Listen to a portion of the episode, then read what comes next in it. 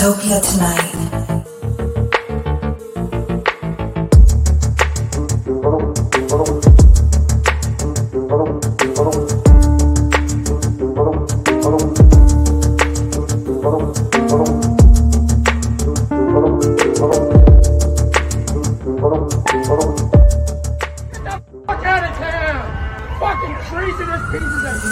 Fuck out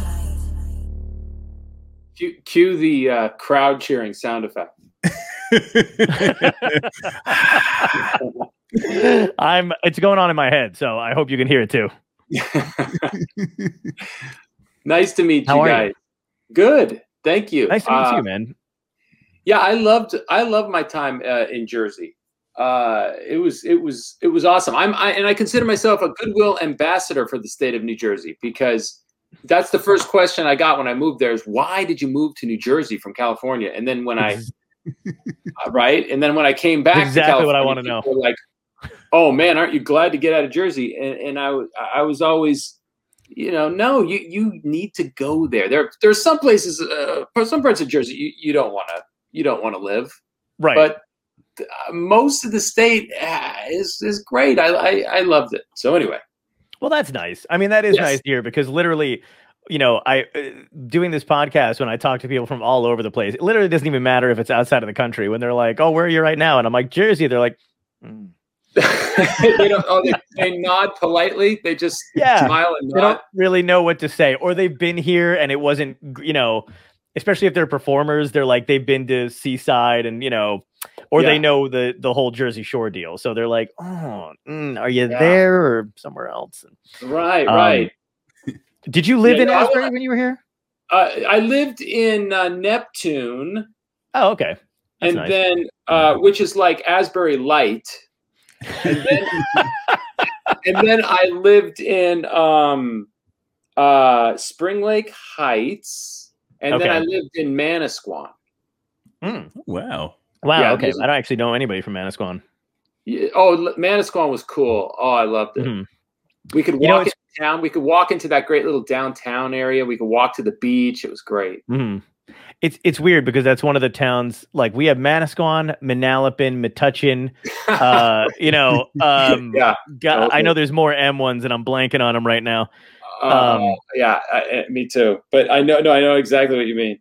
Yeah, Uh, because it it's I, I, we like ran out of I don't know if they didn't know there were other letters in the out, but there's like Well, a the- series of just right, right. And then between that, there's like Route 35, Route 36, Route 37, all, Yeah. all within the same county. yeah, they were like fuck it, we're just gonna number them. We're not gonna Yeah. we're not gonna worry about naming them. I was I was confused as uh, as can be when I first moved there. That and the jug Yeah. handles. I was like, get me back to California. That's that is that's one thing that you, you get. You, you, we have bad traffic here, especially up towards LA. But Mhm. the signage here in Oh. California, I think, is very efficient and clean and, and easy to understand. I think. Yeah, But when you go when you go back to the East Coast, it is it, crazy. Like if you if you try to get uh, onto the the the turnpike or the parkway from from Newark Airport, Mhm. you it, it, it is like I I did it for like seven or eight years when I lived there, and I every time I had trouble doing it. Yeah, you may bad- as well signs. just you you may as well just buy a permanent spot there and stay there after a while. like there's some days where you're like, I'm never getting out of Newark Airport. I'm just gonna rent Yeah. a space. Yeah. I'm gonna nap, refuel, try this again. Like Tom Hanks in in that one movie. Yeah, yeah, the terminal. Yeah, that was a great movie. Except none of us get to sleep with uh what's her name? Mike Douglas's wife. Oh right. Catherine Zeta-Jones. Right? That'd be a nice treat if you just got stuck at the airport and you're like, listen, at least you get to bang Catherine Zeta. Uh, you're like, oh, great. Um, it- it's weird. Have you ever heard the thing about um, why we have jug handles? And I don't know where I heard this. I don't know if it's true. Well, is it? It's a space saver, isn't it? Well, that makes way more sense than what I was told when I Oh. was younger. And this could have been a bullshit answer from a fourth grade teacher that, you know, was Okay. fascinated by the Lenni Lenape Indians, right? Uh, this, I don't know why. I, I'm having like weird flashbacks to like elementary school. It's the last thing I remember from my head bangs off the desk. Uh, Young John wrote a lot of emails. I was just typing to anybody that could get me out of there. Um, it's like SOS message. So, but they said they were. Uh, they said the jug handles were Indian hunting trails. Not even Oh, kidding. That was like a thing that they told kids, and I was like, really? Like they were they were hunting trails. buffalo and we're like it i know they're going straight but we're gonna actually make a loop and then cut across traffic and then go kill those buffalo yeah Okay.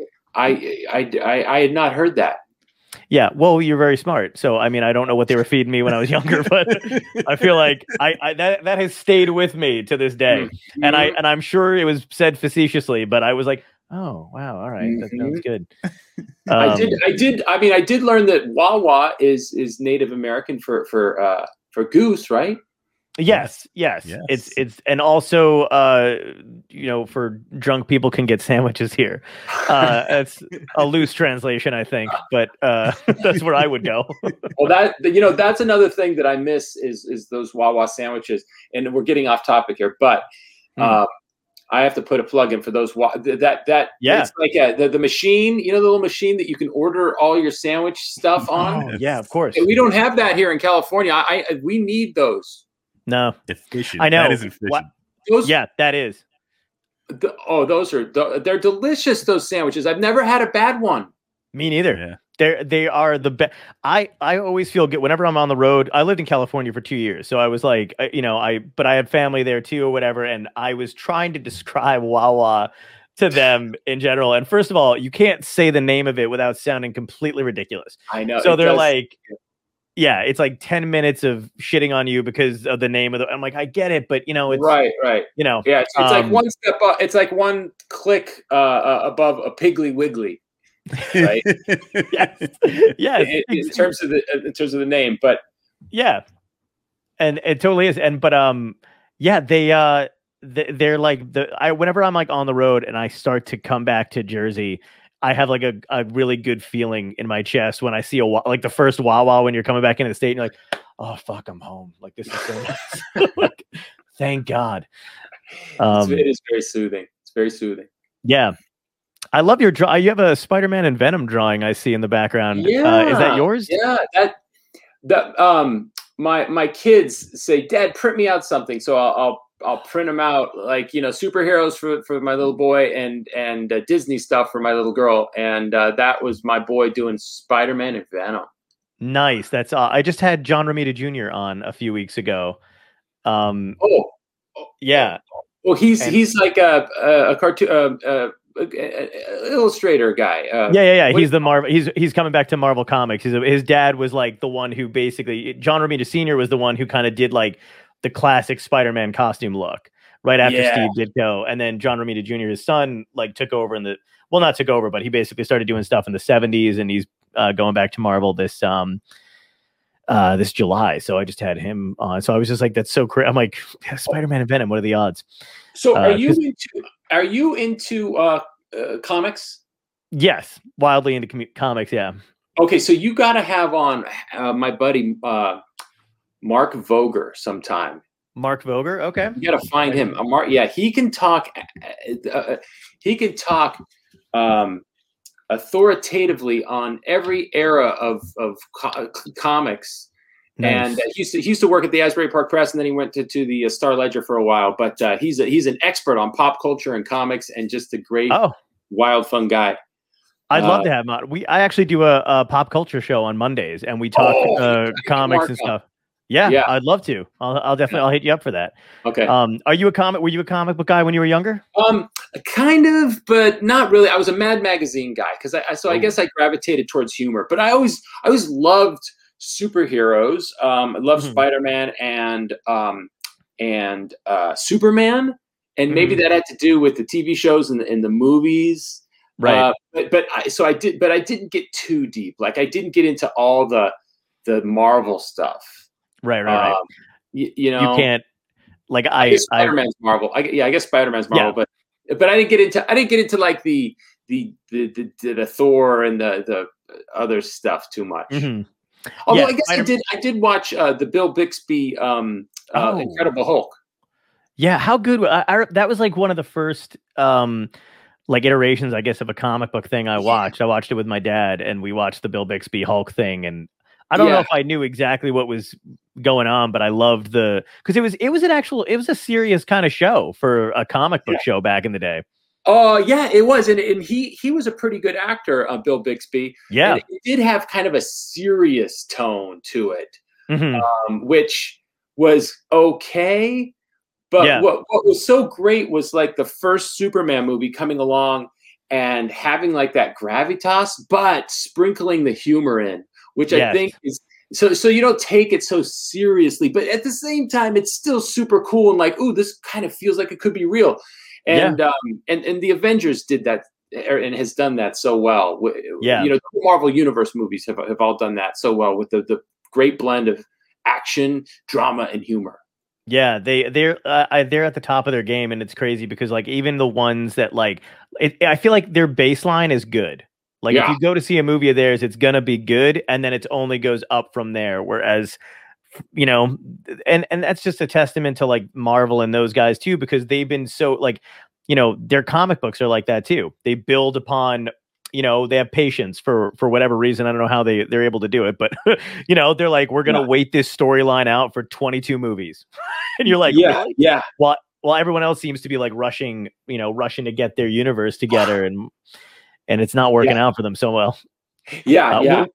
Um, was christopher reeve your uh your superman guy because I, Oh, I, he- I he was. He he Yeah. really was. I love it. I, you know, I did like uh, George Reeve. Is that was that his name? The, the black and oh white yeah, guy. yeah yeah yeah Yeah, I thought great he was too. good too. And as a kid in the '70s and '80s, I would watch the old '50s reruns when they come on TV, and and he was he was good too. He was kind of like more of like an uh, an older uh, unc- avuncular Superman, whereas Christopher Reeve, um, I don't know. There's something that he he he just kind of nailed in that role. you Yeah. know?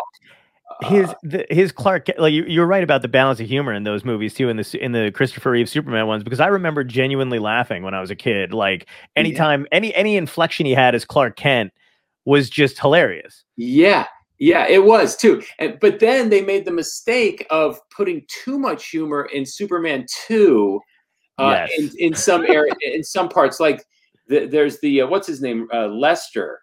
I guess Richard Lester took took it over when Donner got fired, when the director Donner got fired, and then I, he added like too much goofy humor, and then it it became cheesy. And same with Superman three, it stunk. Yeah. So anyway, uh, this is this kind of um, spills over into our larger discussion about cartooning and yes. how you work, where you you want to fit the the the humor or the um, drama to you. You want to you want to come up with the right tone, the right mix, Right. And uh, it's it's it's easy to misuse. Yeah. And did that so did Mad Magazine and those kind of did that help you with the structure of like the where where to put the humor and when where to do the writing and stuff for your Yeah, 'Cause- it, it did. Because did. so you st- did you start out as a political cartoonist first, uh, or did you have an idea of wanting to do Grand like Grand Avenue? Uh, was a just a great cartoon, but I remember Oh, thanks. You're very you're very generous. Oh, loved that. that. I loved Oh Grand man, Avenue. That was like so, oh boy, you are you and my mom. You and my mom loved Grand Avenue. Um, uh, no, you know what was funny is uh, I developed a uh, a desire uh, it, to to be an editorial cartoonist and a comic strip cartoonist like at the same time. wow. For years, I was always I was always able to draw and I Mhm. was always known as the kid who could draw. Uh, elementary school into high school, uh, when I was in high school, I, I became commissioner of publicity because I was able to draw posters for dances and events so well, and Wow. put little put little faces and uh, you know, yeah. uh, uh, it's like Sergio Aragonés little um, uh, marginal things on the side. So, um, so I did that in high school, and then when I got into college, I was a, a political science major. But I, I, I really was not thinking of being a cartoonist. I, I didn't even at 18, 19, I, I really didn't know for sure. Mhm. And at this, at, right at that time, I kind of discovered uh, Jeff MacNelly and Pat Oliphant and Paul Conrad Yes. Uh, and I also started reading Bloom County and Calvin and Hobbes. Mhm. Um, I love Bloom County and Jeff MacNelly as well. yeah, Um, who he he, I'm, He passed not away. even- I was gonna say he just he passed away like a few years ago, right? Or Yeah, it's it's actually been a little while now, but yeah, he passed okay. away. Um, yeah, he was the, the greatest, Jeff MacNelly. Oh boy, um, and he did a comic strip too. Um, he he had a couple Shoe. of features that he worked on. Yeah, shoe. right. And And Shoe he- was like one of my Yeah, yeah, yeah. Yeah. Shoe was great. And then he started he started one called Pluggers too. yes. Um, oh my god, I forgot about yes. yeah, that's right. Pluggers. That was that Yeah. was so so cool for what for what it was, you know, and, and getting the, the the the readers to participate was was a neat Mhm. thing. Um, but Yeah. so I started liking all this stuff right at the same time, and and and I started pursuing uh, both tracks concurrently. Mhm. Um, and and I'd always loved Peanuts. You know, Peanuts is one of those things where everybody loved, right? And I Yeah. was no exception. I had Peanuts bed sheets, um, uh, Peanuts lunchboxes, all that stuff, like everybody else. Watch the Mhm. Peanuts specials. Um, so I entered the Charles Schulz Award, and I I won that in, in college, and I got to go up and meet him and hang out with him for a bit uh, wow. up in uh, Santa Rosa, and that was a thrill. Um, What was he like? Was he was it, Uh, was it a cool experience or yeah it was cool um you know i remember walking up to his studio Mhm. um and right in right out in front was this gleaming silver convertible mercedes with the license plate woodstock one. And i remember seeing that going oh man i gotta be a cartoonist. But the thing is is is like be you know uh, i don't know. It be the, the thing is is is th- there's this chasm between charles schulz and jim davis and bill watterson and you know these giants and then like the rest of us like most those guys are they're just making so much money and they're just they're having such an impact on popular culture right. i- i- you know um and, and then there's the kind of the rest of us like mortal cartoonists who who are trying and and and good good but like not genius level uh icon producing uh artists like like those people you know so That's interesting that you say that because I guess when you look at it from a merchandising or marketing standpoint, yeah you see that. But when all of you guys are on the same page on in the in the newspaper or the Sunday morning cartoons,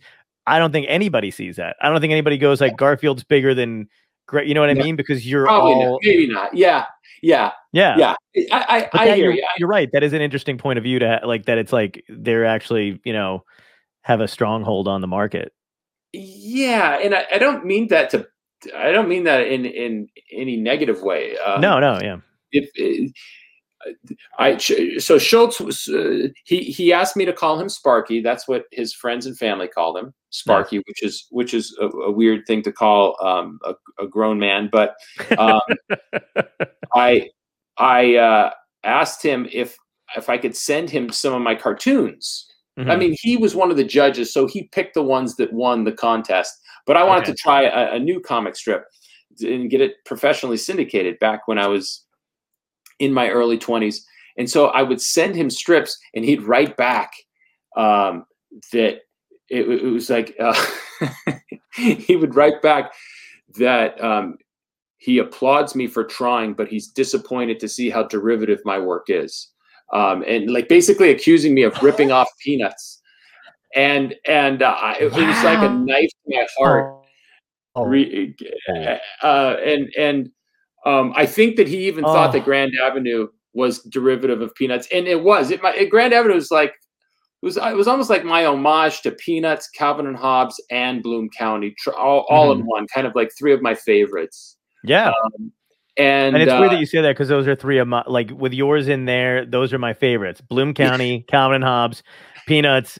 But Yeah. you know what? You know what's crazy about? Uh, I loved Grand Avenue because, um, and I don't know if uh, anyone's ever kind of said it before. I'm sure they have. Is that it was sharp, sharper than a regular comic strip deserved to be at the time.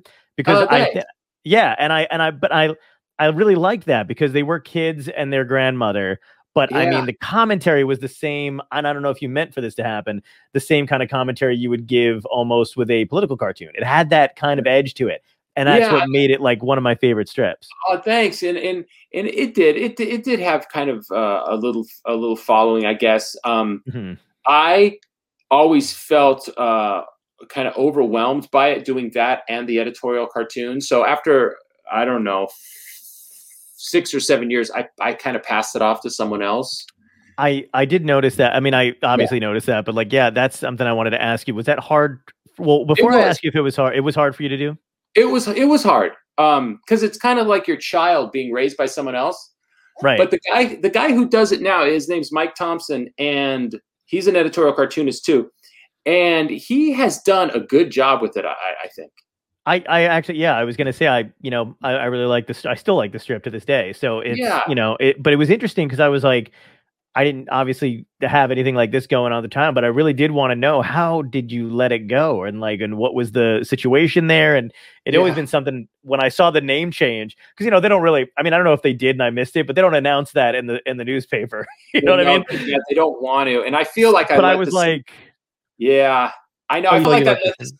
I do kind of feel like I, I let the syndicate down a little bit, and um, I uh, I still and I miss it. I, I miss Mm. working on the strip to, to this day. Um, but I th- it got to the point where I I had to. I was practically doing eighty to ninety percent of the work on the strip in one day on a Saturday. wow, Um, so you know, I would because I'm busy through the week with with my uh, newspaper job, my full time newspaper Mhm. job, and then my uh, family. And, and so I would I would say goodbye to my wife and go to Kinkos to work where it was quiet, like you know, just Right. at, at a local Kinkos, and um, and it was kind of like I would dread getting up in the morning on Saturday to go to go work on it, and and that's not good when you're in that position. wow, no, Um, yeah, But I told I would tell people if this is all I had to do throughout the week, I would love it. Like it would be a dream job, hmm you know. Th- Um, that's the. I remember. Uh, so I I've showed you. I was trying to show you this earlier. I wrote you an email in 1999. I wanted to be a cartoonist. Um, in the uh, I don't even know why I threw this up there. But actually, it kind of looks like I'm serving you a letter. Uh, this is a this is a whole this is a whole ruse. You're being served. Um, but I uh, so but I but I'd written you in '99. Um, because from wait, the time I was in, Uh, yeah, what? Tell me what it So- says. I'll say I'll tell you exactly what it says. So you say you said thanks for writing. Um, I'd asked you about um, your process. I'd asked you about syndication, which is hilarious for a teenager to be like. I thought I was going to get syndicated, uh, Yeah. but I'd asked you about. what- what's Yeah, syndication. Oh, I knew I had. It was my it was my out. It was like I didn't want to do anything else, and I loved to draw for years. And then you know fell in love with comic strips, and I had an art teacher who um had um had had wanted it had tried to be a cartoonist when she was younger, and taught it. And is the only art teacher I ever had that thought of it as an actual art form because every other one that I had was like, "This is garbage. You need to be working on something else if you want to get into I art love- school." And I was like, "That's brutal." I love this person. Yeah, she is. I I, I actually thought as, as soon as I started, um, you know, when I when I got you to come on the show, I was like, I got to reach out to her and just let her know that she may she really changed, you know, uh, a lot for me. But so I had asked you about syndication and what you used, uh, like to draw stuff, and I also asked you if uh, math was because I was so bad. I mean, like, just I had to know. Like, I and I'd asked.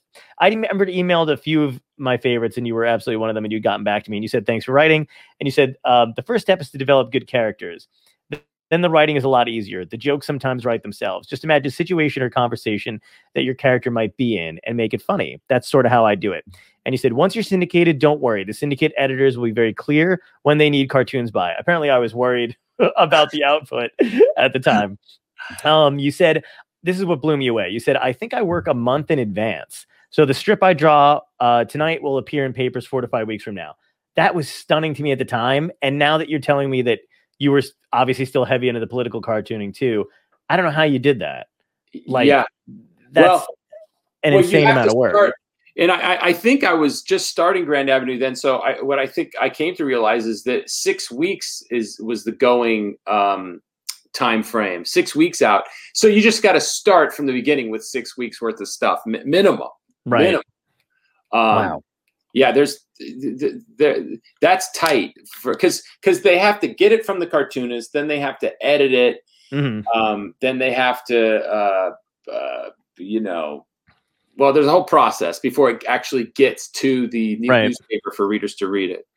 And and so then uh you start this is another thing that helped me immensely and i was just telling tom this earlier um you told me what your supplies were which was huge by the way because I, I think i talked to a couple other people and they weren't too detailed but you you you literally told me everything you used and i kid you not i had my dad take me to pearl paints in the city That and I bought literally almost everything on this on this list. You said um, your supplies were Bristol board paper, uh, crow quill pen nibs with black waterproof ink, Pelikan or Higgins. I had the Pelikan.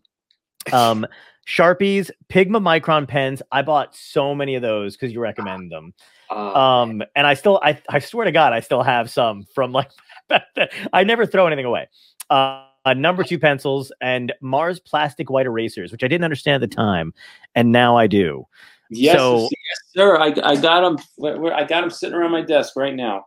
But yep, Yeah, and Yeah. um, and so I, I did. I went and got, and I had a cartooning desk and everything too, and I just loved, Oh. uh, loved that you did that. And I, you know, I went. I, I was like, we got to get this stuff.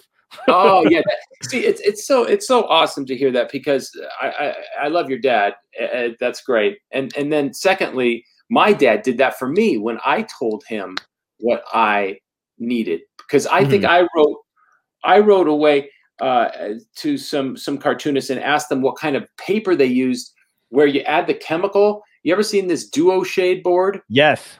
yeah yeah. So i that was when you don't know anyone in the in the business uh, and and you're just starting out that stuff is like magic like you're, you're looking at it going how do they get those lines so perfect? And Yeah. uh, where the shading is. So anyway i called around and found out what that was and my dad and i we were like on the uh, amazing race two contestants on the amazing race or, or some, one of those shows where we were running all, all to different art supply stores looking for it together and we couldn't find it Mhm. but then somehow he found it on his own and then gave it to me Christmas morning.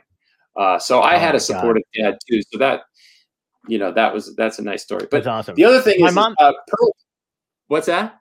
No, I was going to say, but with something similar to that, my mom wound up getting me. I needed, uh, I, I think I'd asked somebody else or whatever, but basically I saw one of you because there used to, you, there was some kind of, I had books on cartooning all over the place, but a light box, which was immensely hard to find. Oh, like yeah. w- nobody sold those things, and my mom wound up finding it somewhere. I don't even know. I still have that in my garage. I don't. Good I, I used to, oh used to light that up all the time. You know, if only if only every parent uh, in America in the world could be as supportive of their kids' um, talents or interests, right? Yeah. Um, yeah, I uh, I have a, a nice light box which I'm using less and less because I have a fantastic iPad Pro and I use Same. Procreate. Do you? Oh you yeah, ever- me too. You, you use Procreate. Procreate? Oh, it's Yep. great, isn't it? Love it. Oh yeah, man, I was I, just gonna grab my iPad, but it's charging. I, I you know I used to I I used to go um back with my family to the Jersey Shore and we'd go to Long Beach Island to stay with my in-laws and uh Where I live now, oh you you live down there where, Mhm. where where exactly do you live Beach Haven.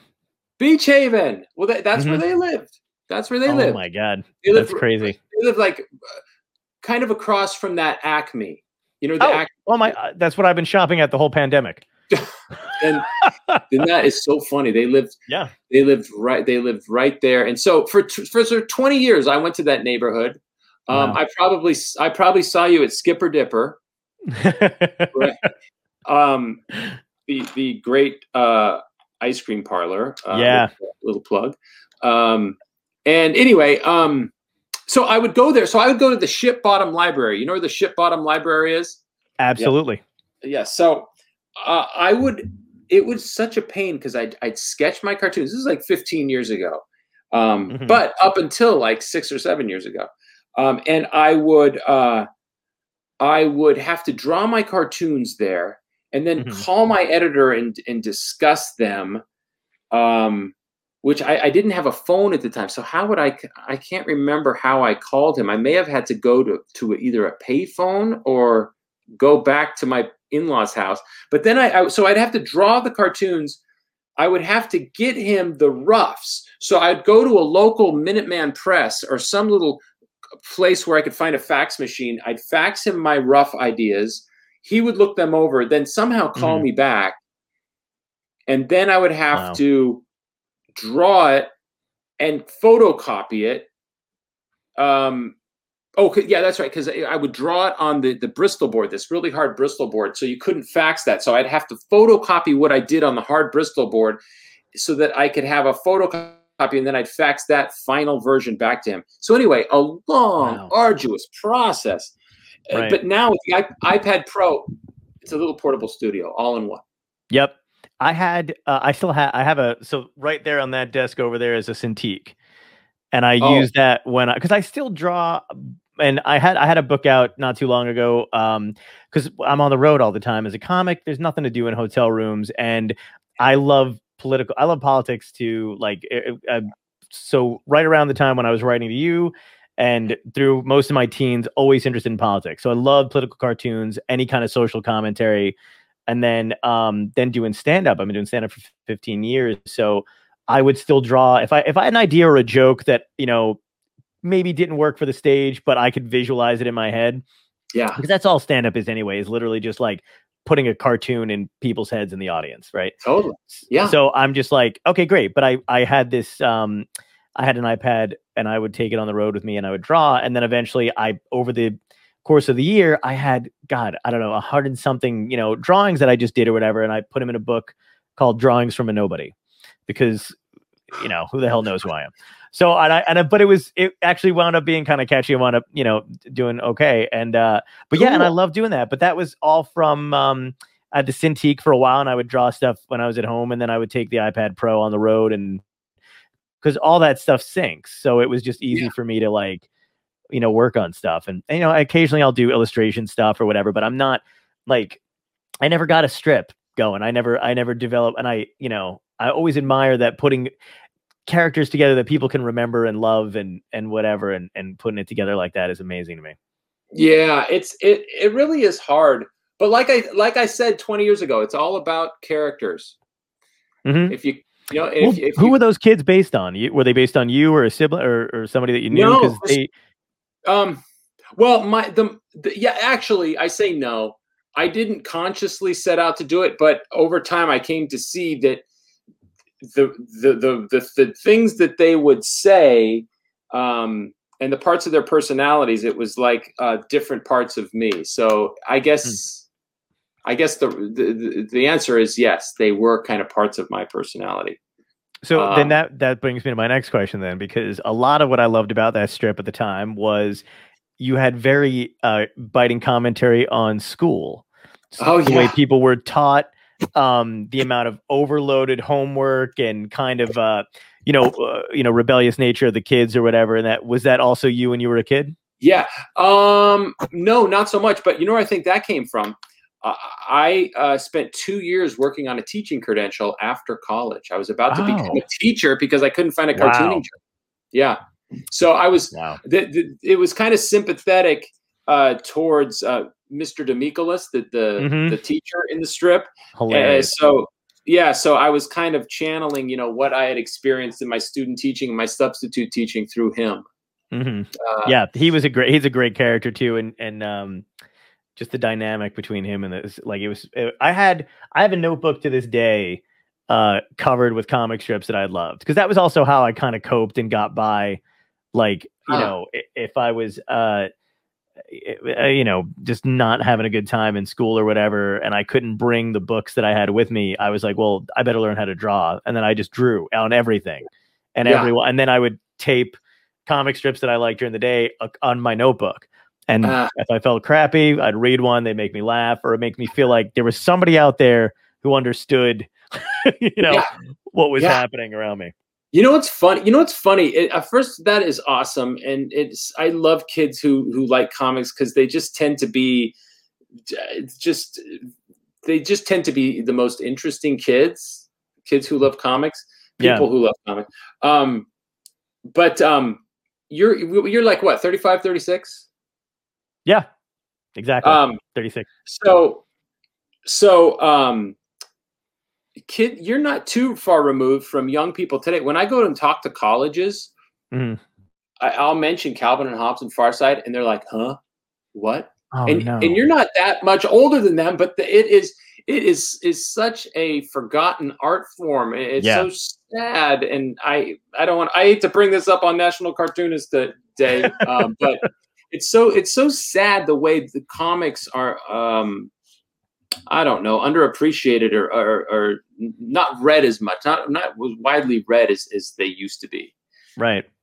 You know, Yeah. anyway, do you kind of equate that with like the, you know, the kind of newspapers being kind of Yeah. struggling in the wayside? Because it, it is, yeah, I could, I could see that, but like I loved, um, I guess I didn't see it happening in a bad way at the time, but when comics started going online, that was like, you know, um, yeah, I, I don't know, like a whole other medium you could access them from. Like I get them anywhere then. Like I didn't have to wait for the paper, you know, the next day. So it just coming on, you know, come on my screen or whatever. And yeah. uh, that was even before they had phones and stuff like that. So it was just I'd be in a computer class or sitting at my desk and like sneaking like onto the uh you know god i'm trying to think of the Yugo comics was that the website in the beginning of yeah, the yeah, it was something like you go or yeah and you get all of them even like backside so that was the cool thing too because when i was a kid i would sneak i would go to the library during lunch Ob- obviously i was super popular um and i would uh it's so sad i would walk out of my high school go to this local pizza place grab a couple slices march over to the library and grab calvin and uh, calvin hobbes far side and your career in the comics which i eventually wound up buying um, Oh, because wow, i so thought that would help you were into it. I if I Yeah. would have known if I would have known how into comics and stuff you were, I would have had you over at the uh, the office, and I would have uh, given you some Oh. originals, and uh, maybe Yeah, I would have just like kind of said, "Hey, John, I'm I'm going home now. You just finish this and, and give it to my editor. He's down the hall down there. Just Oh, draw a donkey or an elephant. That would have been a dream. There Same- was so Yeah. draw a donkey. or Draw an a donkey or an elephant, or if you if you or Uncle Sam, have him saying something funny and Right. Oh god, man, I would, I would have, I would have loved that. There was, there was a kid in my school. I went to, so I, I lived in Toms River growing up, and I went to high school south, and everybody knew I wanted to be. I, the two things I wanted to be when I was growing up were either a cartoonist or comedian. That was my only option. There was no other direction I wanted to go in other than that. But Ah. the cartooning thing was like, uh, for some reason, that seemed more practical to me than being a comic because I was tangible. I drew it. It was there. I was funny, you know, um, and everybody knew I could draw. And there was a kid who I, I, he somehow he knew you. I don't remember. His name is Matt. I think I can't remember his last name, but he would be like, "Yeah, my family knows Steve Breen." Uh, and we would we would read your comics every day. We read the political cartoon, and I had a teacher that loved your stuff politically too. She's um, Oh. she's super funny and sharp. She's an English teacher, of course. They're all the English teachers are great, the greatest Yeah. teachers ever. Yeah. Um, so she uh and she loved that kind of stuff too. So I would always kind of like try to draw something to make the I, I ran track in high school and I drew a caricature of my track coach and he didn't know his name.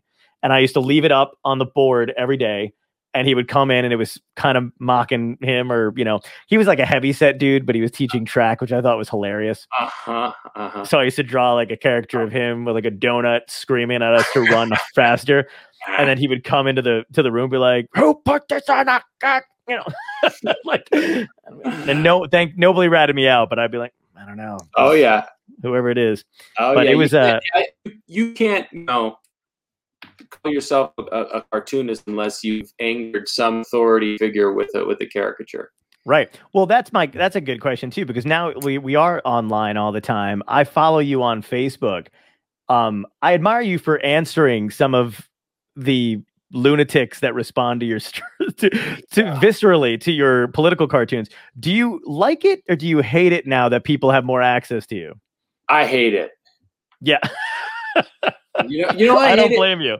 because it it, it makes I, I feel that social media has um, contributed to the uh the, this chasm this this the the, the, the division in our country uh, you know Mhm.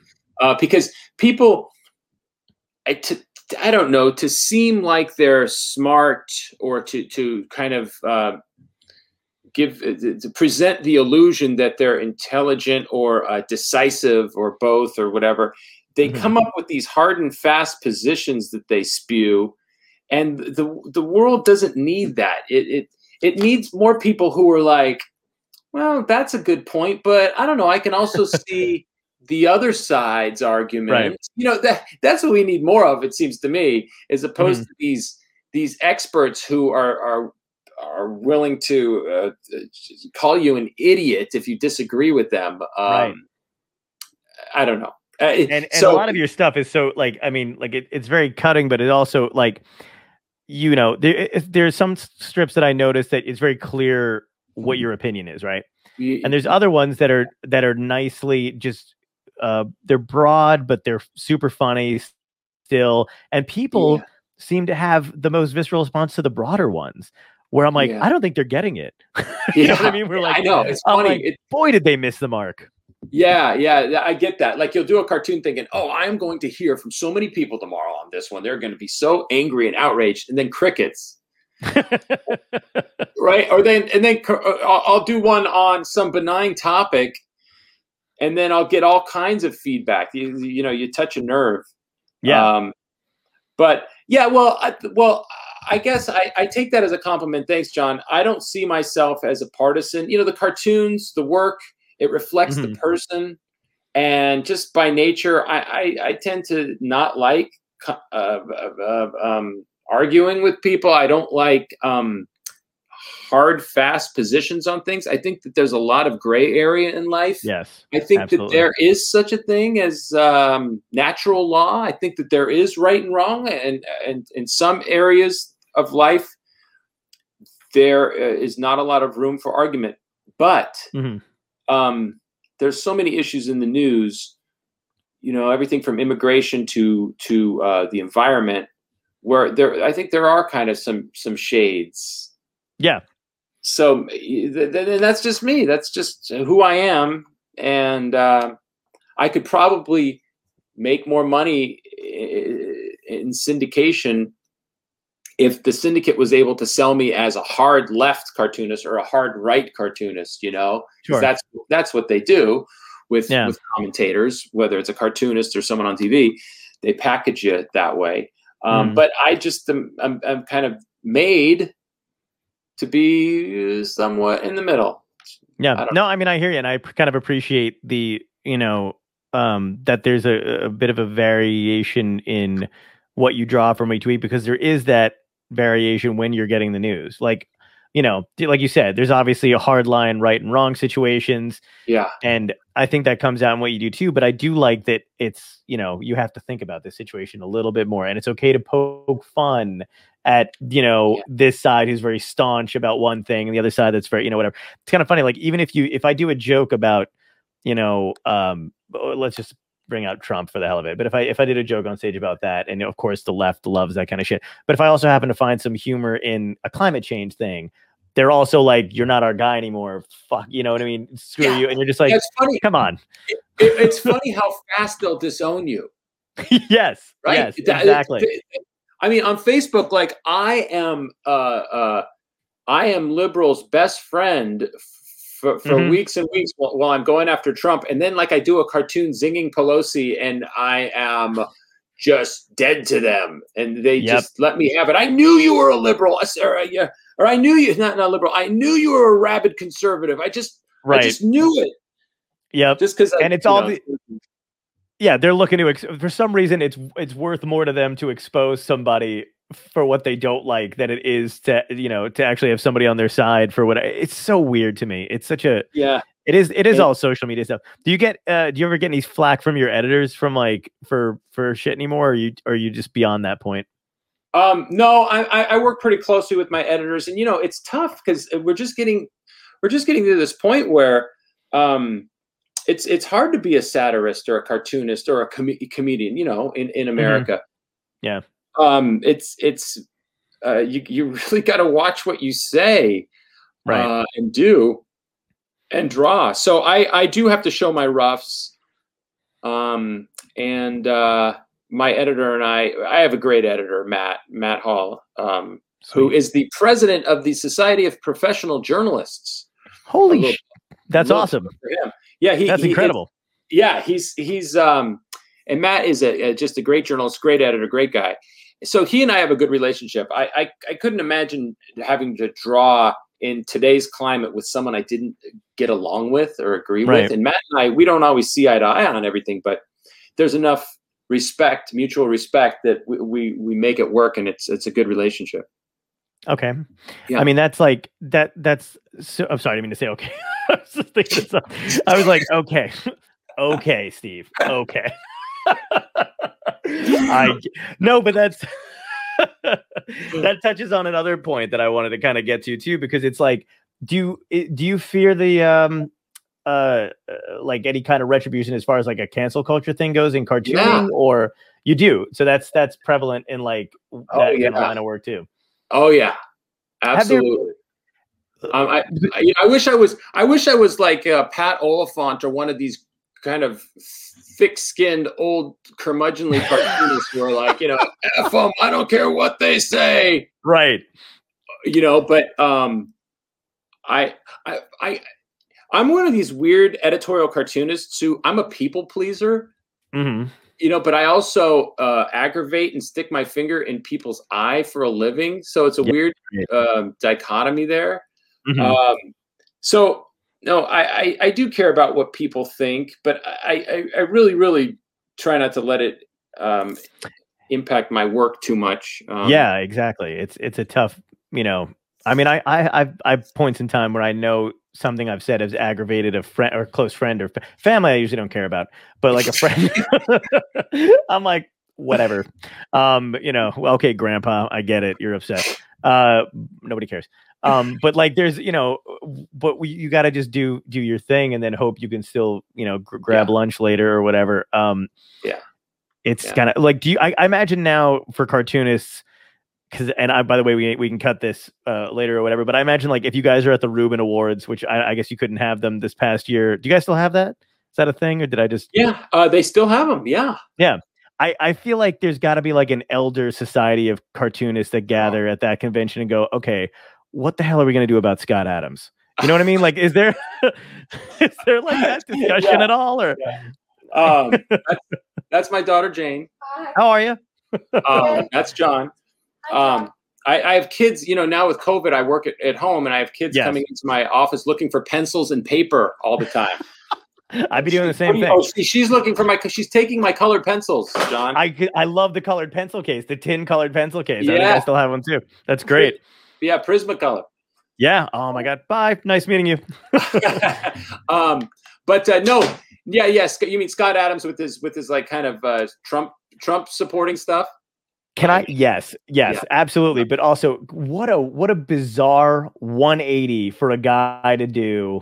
Out of the, I mean, he was another. I loved Dilbert when I was, you know, the Dilbert strip, and I and I had the all the books when I was a kid. Um, Yeah. and uh, Well, you know, yeah, he did a it- bit of a 180. you know you know what it is is i think you reach a point when you when you make so much money Mhm. where you really you, you you're in a position to be able to uh, uh, spout off uh, what you want and i don't Right. i don't i'm not endorsing things that scott has said i'm just saying i'm i'm trying to explain why maybe he feels that he can do that do that Right. stuff um and, and it, it, it or, or I should say this: it's a lot easier to be super, super opinionated like that with that hard edge if you have a lot of uh, resources and you're, you know, Oh com- yeah. you're comfortable. Mhm. Um, yeah, it'd be like finding out that Jim Davis loves Ayn Rand. You know what I mean? Like it'd be a weird. you'd be like, Right. oh, really? The Garfield guy. Uh, Yeah, well, I have a lot of his stuff too. Um, but yeah, that was uh, that was such a weird. He Scott Adams actually blocked me on Twitter because, um, which is by the way like a prideful moment for me, um, because Oh. uh, he had I was quoting like uh, it was like early during the Trump you know whole thing or whatever, and he came out as a Trump supporter, and was just you know doing his like hypnosis stuff where he was like I can read minds or whatever, and I was quoting stuff from his own book back at like I was like Oh. screenshot and I was like you know but it, uh, and he just blocked Oh, me, and I was yeah. like, "Oh, that's sad," but all right. Yeah, yeah. I Um, thought it was funny. no, no. It, it, it, it's it's always good to to be able to kind of throw someone's own words back at Yeah. them. Um, but I I like Scott's work. I, I I'm a big Yes. Dilbert fan. Yeah. Yeah. me too. Dilbert's that's the thing. That's a, that's another thing. uh, What, I, but anyway was like his his strip doesn't reflect it. Like you know what I mean. Like his work's his work, and Dilbert's you know Dilbert, and then Uh, you yeah, know, Dilbert that guy. Dilbert was one of those uh, comic strips that made me so depressed when I first started reading it when I was young. It was like you know, like Calvin and Hobbes and Dilbert and a couple others where they, they were just so good and effortless. Yeah, You know, those and I couldn't. The I, guys I, I, that you- like, you couldn't keep up with how good they were. So you're yeah. just depressed. Well, the guys the guys that you said you like. I mean, um, it was uh, I what always fascinated me was like Gary Larson, uh, Bill Watterson, and uh, Berkeley Breathed were um they all retired at the same time, yeah, they are. Yeah, right. and Yeah. it's like, well, why the hell would you do that to us? I know. like I know. you know, Um, I know. It- yeah, it, it, it was it was amazing, and they said that they didn't want to slip into mediocrity. right? Um, you know, but uh, but and I never. I don't think I ever met any of them. My my only my only um my only uh, uh interaction with Burke Breathed was um his editor was my editor for a little while, and she told me she was going to see him. So I pulled out this old book I had that I got at at like you know the the, the, the bookstore, but in like the dollar bin Mhm. um because I tried to collect all the Bloom County books, and I said, "Here, have him sign this for me, please." So she gave it to him, and he he writes on it, "Dear Steve, I hear that you're a true fan. True fans don't buy my books from the dollar bin." Uh, sincerely, Ber- Berkeley Breathed. Because he saw like the little ninety-nine cent thing Right. in pencil on the cover, inside cover. Oh, So that's that- that was- hilarious. that was funny. But anyway, Yeah. he's he's a genius too. Yeah, I have I have a bunch of uh gra- I have a bunch of his books. I've got Grand Avenue books, the first ones that came out. Um and I st- they're they're still on my bookshelf. I mean, I, they're in another room, but they're they're all all the comics and stuff I have is just hanging up there. Yeah, Um yeah. Was there someone other than Charles Schulz, I guess at the time, but like was there another guy that you met that was like you were kind of nervous meeting like in the art world? Um, I tried to I tried to find MacNelly and Oliphant um, back. Oh, Um, those are editorial cartoonists, and I tried to find them in Washington D.C. When I was in, in my uh, early twenties, I went to Washington D.C. and I, I was literally going to the restaurants in Georgetown where I knew that they would hang out hang out and eat at wow. to try to meet them. Uh, couldn't find them. I I, Okay. I got uh, I met at a Reuben uh, award once. I, I met Mort Walker and Oh, no way. yeah, he was so he was so nice. He he said, uh, "Oh yeah, Steve Breen, uh, yeah, come up and visit me sometime." So of course I called him within two weeks, and I, I drove up with Mark Voger, the guy I told you about who loves comics, and Nice. another buddy of ours named Ed, and the three of us drove up to Mort Walker's house uh, in, in Connecticut. He had this super cool house designed by the guy who designed Mount Rushmore. Um, wow. yeah, yeah, and he showed us his his studio and where he sits, and he's like, "Come out here on the back deck." Now, right here is where I sip scotch and come up with two or three uh, Beetle Bailey ideas, and then I, I I'm done for the day, and then I go to the golf course. Uh, and then he took us for this like two and a half hour lunch at, at, at his country club golf course. Uh, wow. so and, and it gave us all originals. So super great guy, super um, generous. Mort That Walker is so cool. yeah yeah and and and that's i i've always tried to be uh, like that with with younger cartoonists you know and that's why i uh i didn't tell you to get lost back in 1999 I again, I, appreciate that, and now I'm going to be uh, when I come out to California again to do some pitching stuff. I'm going to be finding out where you live. no no don't, hey hey i'm serious let's get together come, Oh, come down here let's let's I would love to. tacos down in, in Yeah. san diego Oh, absolutely, man! You just beer and tacos. That's what I, I had tonight, so uh, I'm down for that, man. Uh, um, that'd be great so so you, go you go you pitch uh shows and, and stuff out in la huh Yeah, I try to every. I would before uh, COVID hit. I just met with uh, Jim Henson Studios because I'd done a short film on depression, and uh, I have a puppet in the film. Oh, and the puppet oh, actually is designed to look like me. Um, and they saw it, they liked it, so I flew out to uh, Los Angeles to meet with them. And um, Oh, and did you did you, you know- tour the? Did you see the the Henson the studio there with the, Oh, the old. Charlie Oh. Chaplin? So not only did I tour it, I I think I walked around longer than I was supposed to. Like I I'd gotten Sure. there, I'd gotten there early and kind of walked Yeah. around, and then when I left the meeting, I like walked out and then immediately like hooked a left. Yeah. Yeah. started like waving to people that didn't know me, like, oh, I'm just walking Yeah. around. Is that cool? Or, Well, uh, that, amazing. that is that's probably that's it's definitely one of the neatest studios in in Hollywood um, because it was oh, it was Charlie Chaplin's old studio and then the, Yep. the Hensons took it over and then it's um wh- what is it A and M uh Yeah. studio Yep. there and so Music. the people who work there constantly get to see Paul McCartney and Bruce Springsteen hanging out as they're recording there which is and that that's one of the best studios in the world right there Yeah. And, on, and on the lot and uh, that so that, I knew all that going in, and the craziest thing was, I was like, I was skirting around the, uh, you know, driving around. I was, I was parking in the studio lot because you know, whenever you have a meeting at one of these places, you get to, you know, you get like a pass and a, Yeah. a thing. So, but I was just trying to figure out where I was going, and I pull up to this car, and I du- stupidly go to ask for directions, and it's Freddie Prinz Jr and he's Oh. just hanging out in his car. And I mean, eh, which is you know, but whatever. But I, I'm sure he didn't buy. I feel like he didn't buy that I was asking for directions. But wait, but he's a nice guy though. I think. Super nice. Couldn't have been nicer. And I was like, hey, like, and I of course like I just rolled down my window and kind of lean out, and I'm just Yeah. like, hey, like, eh, mean, is this like where the studio lot is? And he answered me right away.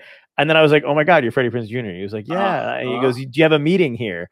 And I was like, yeah, man. He's like, I, I, I was at I'm pitching a series or whatever. And and he goes, well, good luck, buddy. Like, I hope it goes well. And I was just like, Oh, see, so yes, cool. see, yeah, Yeah, you're, you're, couldn't have been you're nicer. lucky you didn't. You're lucky you didn't get like Tommy Lee Jones or or William Shatner or who's someone who would have told you get the hell away Oh. from my car.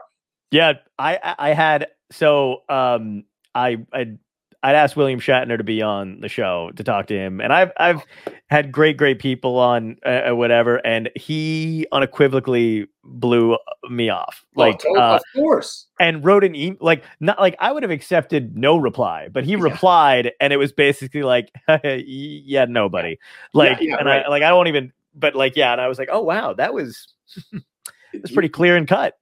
Yeah, my, my my friend and his brother, when they were teenagers, saw him eating in Newport Beach, and they went up to him at the restaurant and they started doing Star Trek lines. And he, you know, Fred Prinze, Freddie Prinze Jr. would have been like, "Oh, that's great, you guys! I, I love Yeah. it. That is so funny.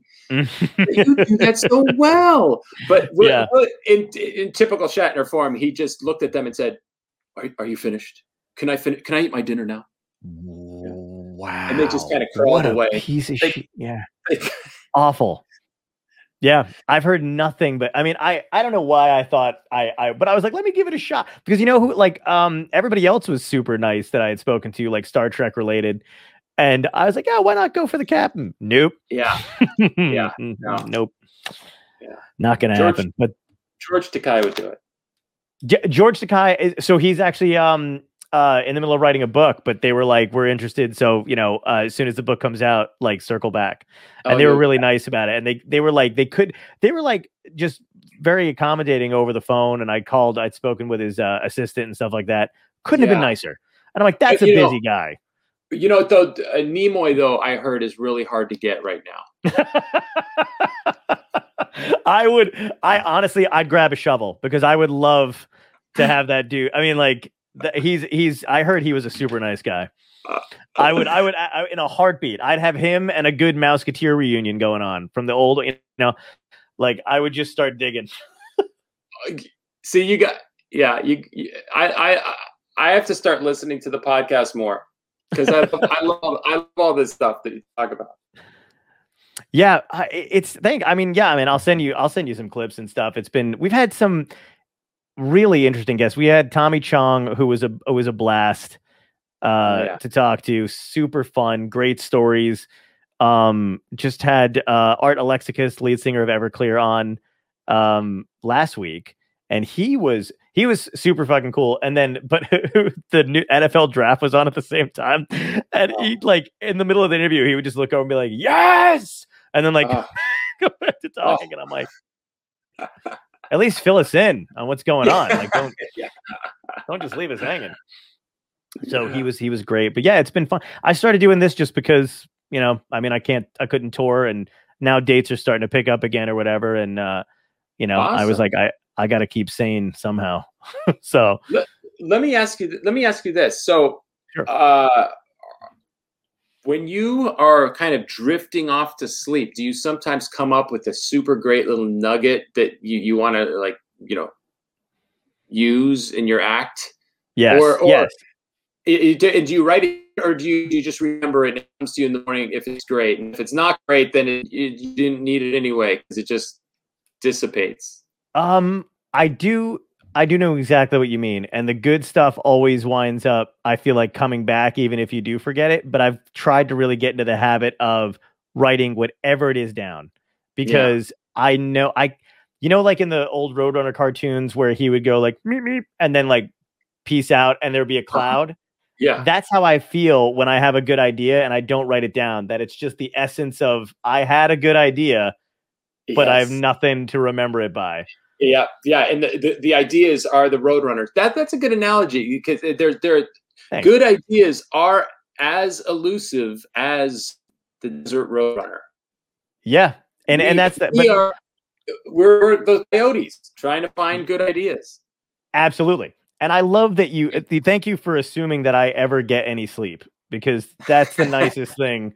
Uh I I but I'm the s- I I'm sure you're the same way. You've got do you have a notepad by your bed and like jot down stuff and Yeah, yeah, I do, and I and I use the iPhone too to to talk, you know, voice memos. Um, Mhm. so Oh, I'll you use the voice memos. That's interesting. Yeah, voice memos, I- or I'll text myself. I'll text myself stuff. I have so this is the uh I'll show you some I mean there's other stuff basically, but I don't know if you can even see that. This is note the notepad and then this is what I usually do. I just continuously write Oh, or that- talk to text like notes. That's that's what And, you, um, you got to do. It. Yeah, yeah, that's that's great. It's great. You're, You ever you ever write yourself down a note and then you go to look at it like 24 hours later and you're like, what the hell was I trying to say? uh-huh. that happens too. Yeah. Yeah. But no, it really it really is good if you can look if if if you write an idea down or sketch it down and then look at it the next day uh, and if it still holds up, if it's still good, it's you usually got something. A lot of times I'll look at the, the sketch the next day and I'll be like, eh, eh not so great. Yeah, That's was is it is it like so that's one thing. I for me when i whenever i draw like the um the cartoon like the for me the the script or the dialogue comes first. And um i uh uh and then i wind up drawing. Do you do you draw first or do you have like a do you doodle or like how do the how do the ideas come to you or do they come to you in script form? Um, well, for you mean for for the comic strip when I used to do that, or the editorial Yeah. cartoons? well it, or either one actually i'd love to know both your process for for both Yeah. Um, the the the the the, the comic strip. What usually it seems to me would be I'd come up with a punchline Mhm. and then I'd back engineer it two or three panels. Oh, that's like so I'd, great. I'd kind of come up with the third panel first, and I'd be like, okay, how how would I set that up in panels one and two, or if it's a four Mm-hmm. panel, two, three, and, and four, eh, eh, one, two, and three. You Mhm. know, um, and then with with the editorial cartooning, it's it's kind of the same way. Like I'll I'll think of the if I'm doing a paneled uh, editorial cartoon, I'll think of the punchline panel and back it up and and you know do anywhere from uh, four to to two panels. Mhm. Um, but sometimes it's just like um, sometimes I come up with the image first. Sometimes I come up with a caption first. I guess it's just hard to tell. It's all over the place. Okay, that's but that's awesome though because I feel like I I feel the same way. Where some people I know, especially with joke writing too, are either very rigid, where like they have an allotted time where they sit down and write from like you know nine to whatever. And yeah, that's not how I, I can't I can't do it that way. Like I can I can do it like after I've got a collection of whatever happened to me that week, and then kind of go back to process it. But I can't go. All right, it's uh, nine a.m. and I'm going to sit here until you know six and write. I'll I would lose my freaking mind. right. I know. I'm the same way. I'm not disciplined like that. Right. I, I and may- maybe you know what, And- but you know what? I, I've heard that Scott Adams is like that. I'm not. I'm not kidding. Like he gets Oh. up. Super, he gets up super early, Mm. and I remember. I remember reading this. He gets up super early, and has a banana and a diet coke, and and then he starts coming up with ideas super early. It's like this this very structured, regimented thing every day, and Wow. I, I've always felt guilty. Like I should be more like that. I, I feel I know what you mean. I feel guilty by people who have a good work like or or a different work ethic than I do too. I feel like we we probably get the same amount of work done, but I feel like I sh- I don't have uh, any kind of uh, I don't have a pattern. I don't have a banana and a diet coke. Also, though, I kind of want to look up the effects of aspartame over time because maybe that's a little insight into uh, what's going on there. Uh, he, he's the reason I actually wound up get wound up getting a Cintiq because I saw some um docu uh, I don't know if it was a documentary or maybe they were just doing an interview. This is like years ago before it was even a uh, like tablet form. But um he he said he Oh. went all digital with his cartoons. Yeah, and, and he was one of the first guys to go all digital. I think. Right. Which was kind of like the way he um he he was kind of I don't know if everybody did yeah, it was very efficient. And I don't know if everybody does it that kind of way either because I feel like he had like a cattle like it was almost to the point where it didn't look like he needed to draw them anymore because he drew them once Yeah. and then could just like clip art them into which is brilliant by the way. I mean if that's how it you know um I wish I was that organized about almost anything. That would have been Yeah. phenomenal. But I'm sa- sadly, sadly, I am not. Um, Right. but that's that's phenomenal, man. Was it was cartooning something you always wanted to do? Was that your um just passion for right from the get go? Not not really. Um, I didn't know what I wanted to do. I, but I was I was always gravitating towards um, expressing myself creatively, whether it was Mhm. acting out skits that I saw on Saturday Night Live, Oh, Or- nice. or yeah, or or like writing novelty songs like Dr. Demento style. Did you ever listen Mhm. to Dr. Demento? Do you know who? Dr. I had the whole collection CD. Okay. Yeah. See, so I, I yeah, that kind of stuff. I, I've Mm-hmm. always loved that type of of thing, um, but I, I didn't know that cartooning was even a viable career path. I guess until I was in my twenties, Right. um, and it was Yeah, only I- I know what you mean. quasi viable. Yeah, it seems those those uh those things seem out of reach for some reason, and and that's why I always thank that uh, art teacher that I had because she was the only one who was very much like, yeah, no, you should totally keep drawing this kind of stuff. like, why, Yeah. why why wouldn't you? And um, she actually, like I said, she taught it, so that was uh, everybody had to come up with their, and I felt so good because I was like eons ahead. Of, and they were like, you like one of the projects was like, you have to come up with your own comic strip, and I'm like, are you Oh. kidding me? I'm like, let me break out the the uh, Manila envelope here. Let me go through some stuff. yeah, yeah. Well, Oh this man, this teacher still, she's got to be still around. I mean, she's not that old. no, she's not. No, she's I'm she's probably still she's probably still teaching. Um, I you know uh, what she- give give her the the thrill of her career and go in visit her would you I will. Yeah, I absolutely will. When we have COVID restrictions are lifting now, so I'm Oh, sure yeah. I'll be able to. And I'm all vaccinated, so I'm I'm ready to pop in. I'm ready to take any gig at this point. I'll drive down somebody's street and wave. I don't give a shit anymore. I uh, uh oh, he, oh somebody said her ask her on the cast. That's a great idea. Uh, get her on here to interview her. So it's been it's been ten minutes after an hour. If you want to still chat and hang out, or if you want me, we could uh, I could ask you one last question and wrap it up. It's up to you. yeah yeah let's do that my wife is calling me for dinner Fa- fantastic. So I, w- I ask everybody this kind of thing. If you had one piece of advice to give to somebody, this is now 20 years later, um, about cartooning, art, drawing, writing, what would you what would you say to them? wow 20 years later one piece of advice Mm-hmm. um it would it would be um it, it would well eh, i know that you're probably you're you pro- dinner. yeah okay i'll be i'll be right down I do. It. Um, well, I you know the the the, the uh, romantic or the um, idealist answer is follow your dreams, kid. You can do anything. You know, Mhm. but I, I I hate to say it, but in, in this day and age, you got to have a backup position or or, or profession because it's Mhm. so hard to break into to something in in the in the media. But that said, you still can do it if you want to be a cartoonist. There, you can still find a way. You just got to be hungrier than everyone else. Nice. Yeah, I agree, man. You know, hungrier than everyone else, and um, and uh, it- you know, it really is true what that other Jersey boy said, Thomas Edison, that genius.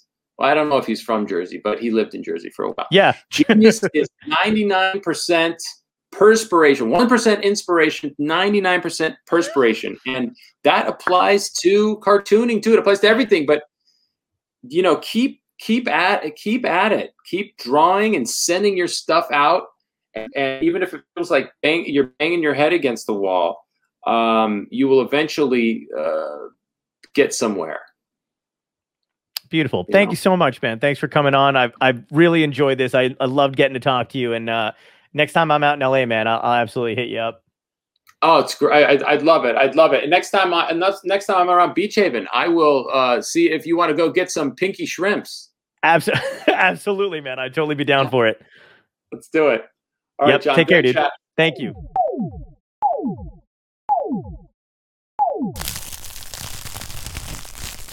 Dystopia tonight.